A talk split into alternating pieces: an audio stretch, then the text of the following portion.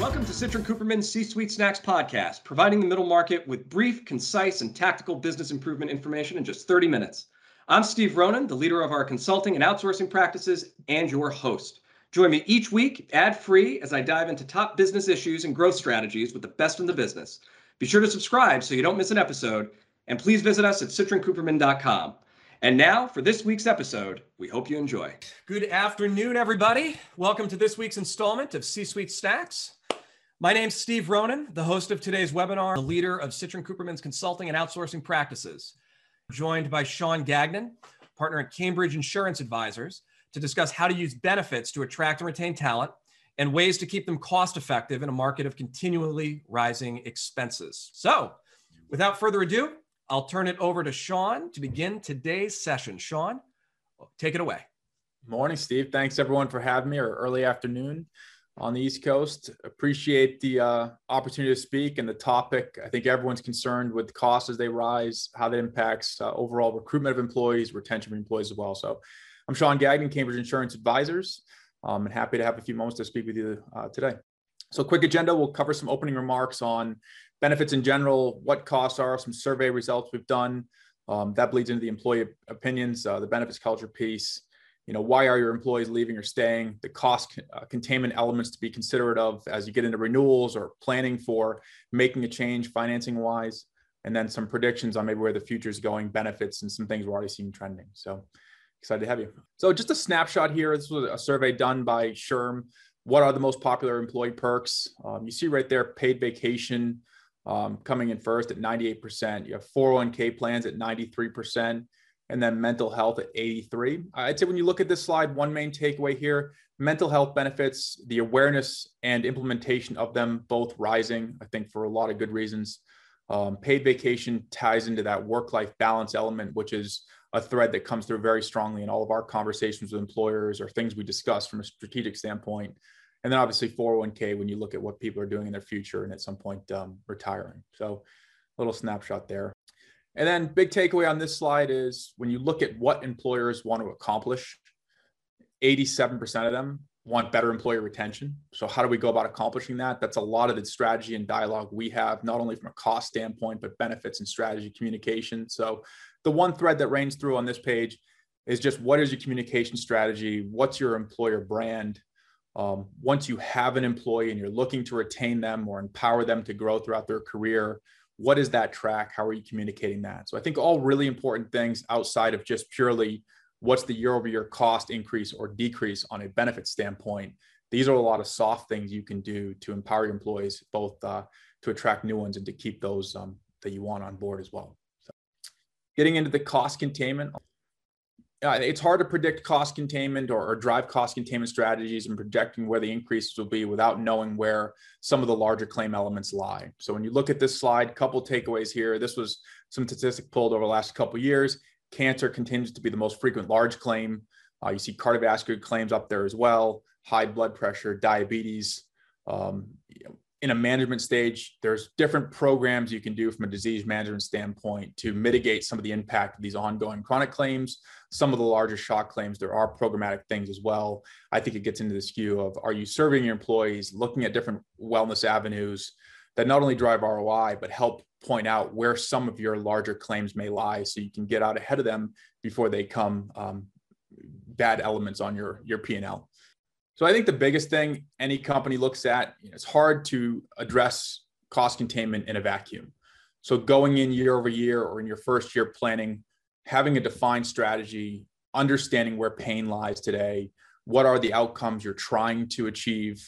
Um, you know, at Cambridge and, and many other good consulting firms, I think the, the point of emphasis is not to be tied to any risk financing platform. So you see on that right hand side of that first bucket there all the different risk financing strategies you can deploy and there's others as well but everything from professional employer organizations through stop loss with different administrators maybe a separate uh, pharmacy benefit manager. There's a lot of different things you can do but it first starts with sitting down at the table with all the key stakeholders identifying where that pain lies today establishing a plan and then carrying that plan through for a multi-year approach. You know you're going to have a few good years where you have tremendous claim experience. You're going to have a rough claim year that's just statistics. But if we have a, multi-year plan, we can easily address those, find out where things are trending, get out ahead of large claims, and put you in a better position to be able to manage that cost year over year.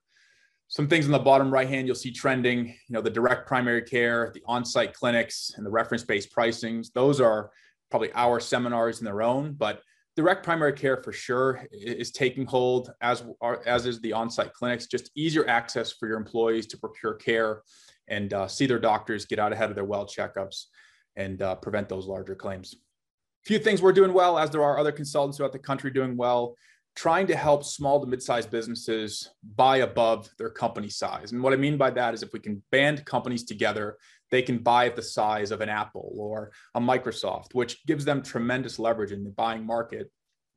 So one of our programs has about 1,100 members in aggregate, about 325,000 lives. You'll see there about 410 million in premium. All that's good and well. The main takeaway is, again, at scale, you are able to procure insurance and reinsurance costs at a much more favorable number in terms than you would be standalone as a 50, 100, 120 person company or even smaller companies than that. So see a lot of aggregation programs to buy at scale. And then one of the biggest benefits to cost containment you'll see here outlined, I think it ties into that. What is your plan of attack going into a renewal? What are the vendors at the table that allow you to create an assembly line that drives outcomes that you want to achieve for your employees? So we're not tied to any one vendor. I mean, it basically is bringing best of class to each segment of your plan that could be pharmacy cost containment with specialty drugs rising. We have different aggregation programs there to buy pharmacy uh, specialty drugs that scale or carve them out of the program. We have the specialty networks that have discounts on MRIs or certain surgical costs. Um, analytics, we are huge proponents of that, driving uh, predictors of where your risk factors lie and, and getting out ahead of some of those larger ongoing claims you know, just the care coordination too. God forbid you have an employee go into a cancer claim. That's a really stressful situation. Stressful not only for HR if they know that's going on, but for the employee. So, how are we helping them in that moment of claim drive the outcomes needed or the best care coordination as well? And then you'll hear me throughout this presentation on some of the regulatory compliance that ties in, just making sure your plan documents align with where you think claims are going to be paid and how they are in fact actually paid and then population health management as well. There's a number of things we can do from wellness standpoint to other things we're building into plan to drive certain um, behaviors from where people are going, point of contact or using services. So main thing here is build the best assembly line possible for cost containment. And then a few new concepts in the market. You'll see the ICHRAs, the QSEHRAs. Those are some things trending recently. Uh, think of them. Uh, and again, this is a one-off seminar we could do you know 45 minutes alone on these two programs but they're essentially expanded HRAs. So more favorable terms allow you to either offer this as, as one-off as your plan and set a defined contribution amount. So an employee can go to an and procure benefits, typically done through the private market. Think of that as individual. Certain states have better individual markets than others.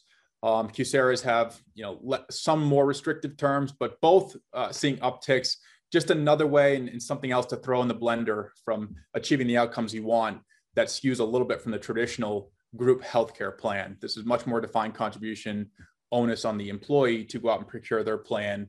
The benefit is they're actually picking a plan that hits all the check checks the box for all the things they would like to see in a medical plan. So more to come on that stuff as well. You can go to our website. We have a, a bunch of tutorials or uh, guides on uh, ICHRAs and QSEHRAs. So just you know, a piece that we go through with all clients or, or, aspiring new partners. I mean, this is a yearly approach, so it's a 12-month rolling calendar. If you're in that multi-year approach, this is something we're doing every year, as well as any good consultant should be. Just making sure your goals are hit. We're doing everything, getting the data we need to predict underwriting, what the renewal is going to be, all the benchmarking data, the claim analytics, and then obviously doing effective renewal marking. And you need all that data to go out and, and actually get effective RFP results when you go out to different carriers or financing platforms. And then most importantly, at time of renewal, once plan plans are picked, what is that open enrollment strategy and how are you communicating open enrollment with your employees? Is there the education in place so they know the plans offered, they know any nuances, features you've built in year over year? I think you know, if, if COVID has taught us anything, the craving for positive communication is there. Companies are spending a lot of money on their benefits package time and time again, we're walking into those situations where maybe the communication or education to employees has not been there. So we really harp on that. we want your employees to feel uh, positive about the plans. Each one of you are spending a lot of money on these benefit programs. So, you know, most importantly is probably communication outside of the strategy as well. And then tremendous demands on meeting human capital today. You know, we're in a pretty tight uh, labor market. You know, whether you're trying to recruit new employees uh, for open jobs or trying to keep those uh, that you want to retain, a ton of demands on, you as the employer. So have you go to the next slides, we, we talk through some of the different elements.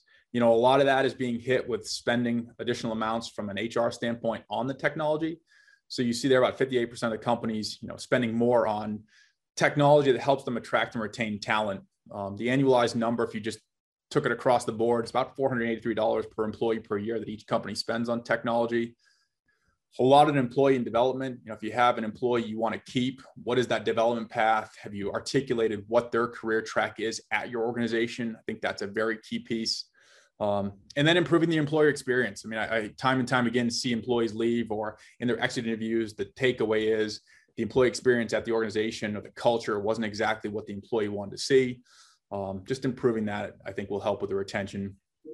You know, and about 38% of the workforce planning as well you know, and there's a lot of different solutions to accomplish the HR um, spend and landscape. There's a lot of different vendors that do a lot of different things. One of the areas we've gotten heavily involved in as an organization is just helping companies go through that due diligence phase, not having to sit on each and every one of these hour long uh, education calls on what the vendor actually does, narrowing that down for you, similar to how an organization like ours would help you select a medical carrier or a disease management program we do a lot of education, streamline it down to two or three based on conversations we've had for you or what the means are.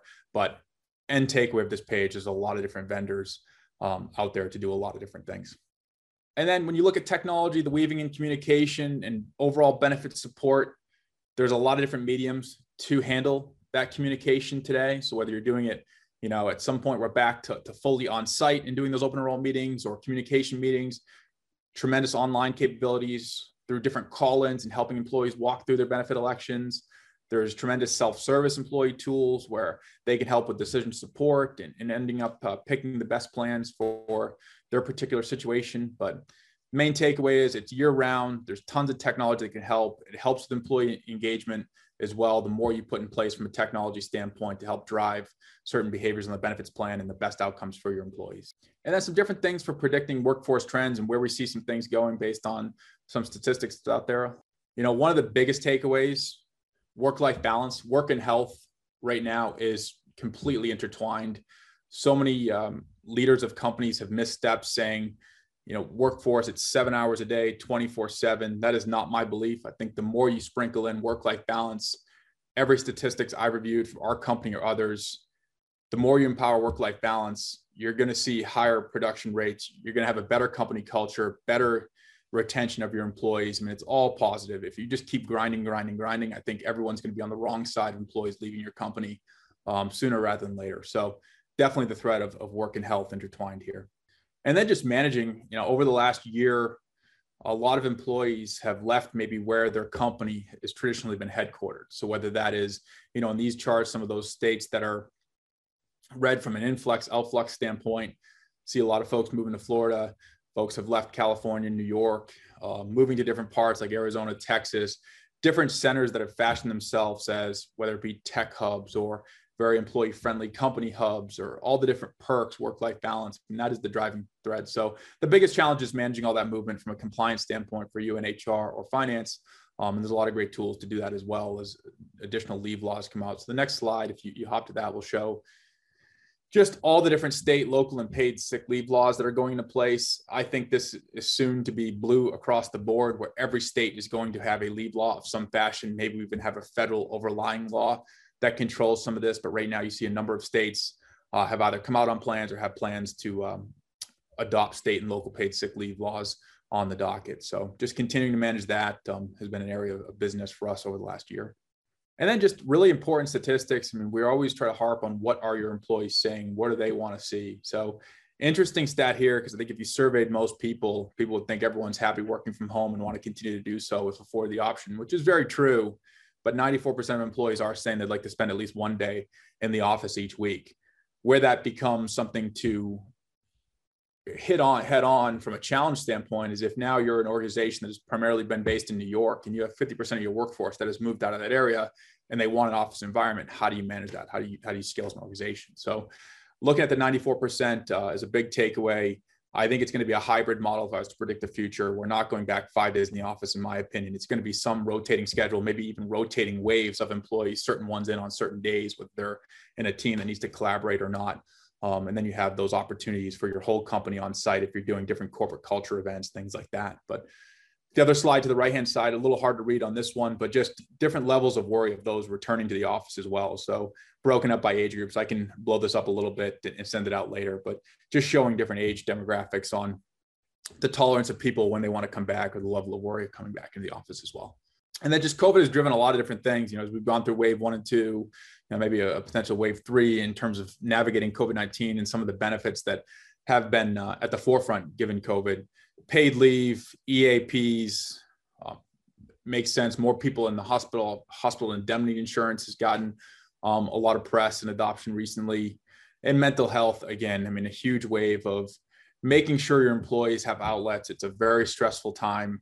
There's a lot of great companies' tools out there. My sentiment would be have an ongoing commitment and approach to mental health and wellness versus just a tool that maybe sees early high level adoption and peters out put a consistent approach into having your employees have access to mental health tools as well. Same thing sentiment going for benefit uh, wellness plans.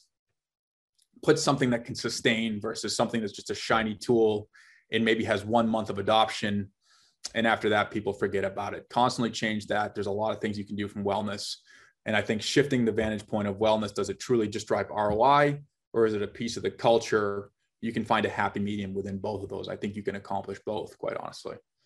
And then just the overall theme of transparency, whether it be fees and transparency of what folks like myself, other consultants are actually making to manage all these benefits. I would say request stewardship reports, understand what your consultant is making from a fee standpoint, but then also transparency of fees in terms of what different procedures cost as well. So this is a, a, tool called Healthcare Bluebook.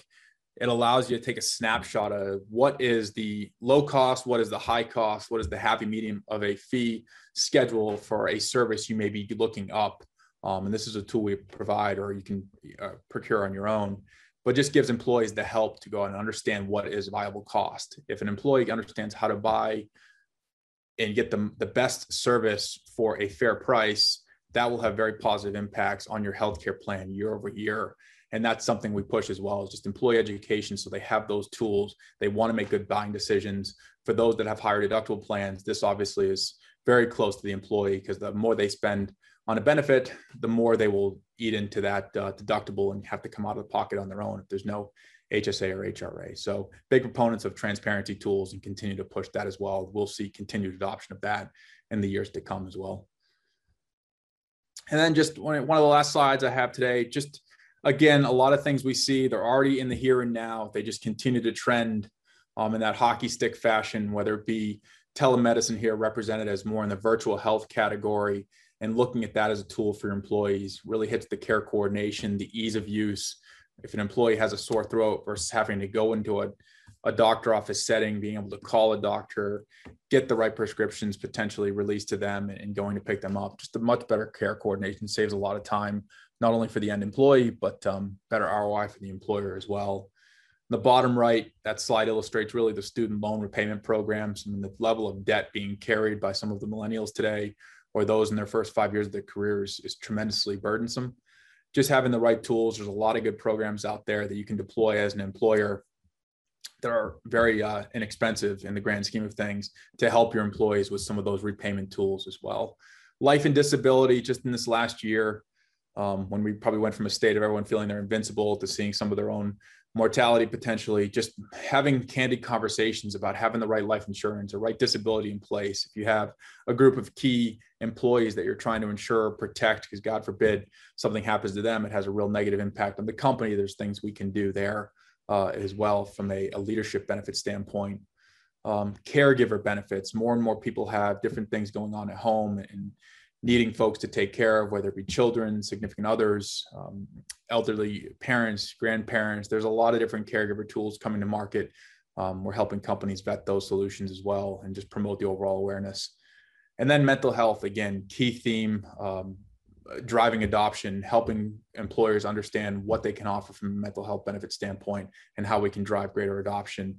That'll continue to trend up. And then you see the pet slide represented there, pet insurance, but just the foster pet and folks that have gotten a pet over the last COVID year, um, those statistics have risen greatly as well. So if you want to retain your employees, I think these are all things to be considerate of outside of just the cost factor of what's the overall makeup of your benefit plan and uh, do feel, employees feel like when they come to your organization or remain at your organization, you have a good selection of benefits they can choose from. So these are all key components as well.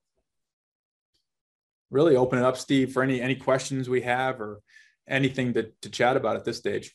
Yeah, no, we're getting some good questions coming in, Sean, and th- thanks, thanks for that. Uh, I know, you know, you and I have even worked on some clients where some of these newer trends have become like very, very important to uh, mm-hmm. fixing, you know, pretty tricky situations. That's important for both them and their employees. So uh, great to get an overview of that today. Thank you. Um, so a couple of things to react to. First is, uh, you know, one of our participants said one issue with health renewal is there are some employees, a few, uh, who would opt who would opt to pay more for a different carrier.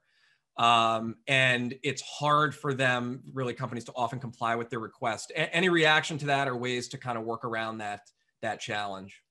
Yeah, I think it's just understanding what on your platform is available. So if you think about traditionally the professional employer organization, they typically may have one or two different carriers they're working with, depending on the geography of the, the uh, organization. Um, and there's a lot of different ways to structure whether understanding it really is a preference over a Blue Cross Blue Shield or a Cigna, or is it really a plan design preference? And then structuring plan designs that hit different levels of the check the box for each employee. So there's a few different ways you can ar- articulate that, um, depending on whether it's just a, purely a carrier issue or a plan design issue. But a lot of different things we can do to help employees have a number of different plan options or, or benefit designs for their employees. Yeah, and with respect to that, Sean, you know, when we talk about you know plan designs and platforms, like what are how should people be thinking of that in today's world? Does the size of a business impact it? Does industry impact it? Is it available? Are, are there more options available to more companies than they often realize? How should yeah, I would say there's many more options, and there's different stigmas attached to different. I would call them funding strategies. So as a blanket statement, if I just said to 10 companies who are not self funded today, let's self fund, that's a very scary term. But if you start to understand that, identify some of the drivers of your claim costs, you may realize that self funding for your organization is definitely the way to go with some protectors around that reinsurance, maybe some of the aggregate programs. You know, certain large employers may look at PEO and say, we're, we're too large for that coming back to that principle, maybe it is in fact the way to go because you're a multi-state operator. There's different nuances of the PEO landscape that makes sense for that organization. And then some companies that are self-funded today may look at fully insured and say we've completely outperformed that. But in truth, in reality, your claims may be at such an elevated level where fully insured is the way to go. And those are all the things we look at, kind of being agnostic to any funding strategy year over year. What is the best best path forward? As we've identified that multi-year approach. And you know, I think it just takes into account making sure we understand what the employer's goals are, what our goals are uh, as a quote unquote fiduciary of that plan design and, and financing structure. But there's you know, long-winded way of saying, Steve, a lot of different ways to look at risk and, and finance risk. Yeah, what I hear is it, it's, it's really very dependent on the specific company, their sure. employee pool, and their and their risk profile, right? Even two, two identical companies of identical sizes might have to handle their their platforms in yeah. different yeah, and oftentimes you know we'll get different employers say I have a friend at company XYZ and their benefits are so much more expensive or so much more cheaper. That is a, a loaded statement just from a standpoint. There could be a hundred differences between those two organizations just because both of them are 110 employees or whatever that number is.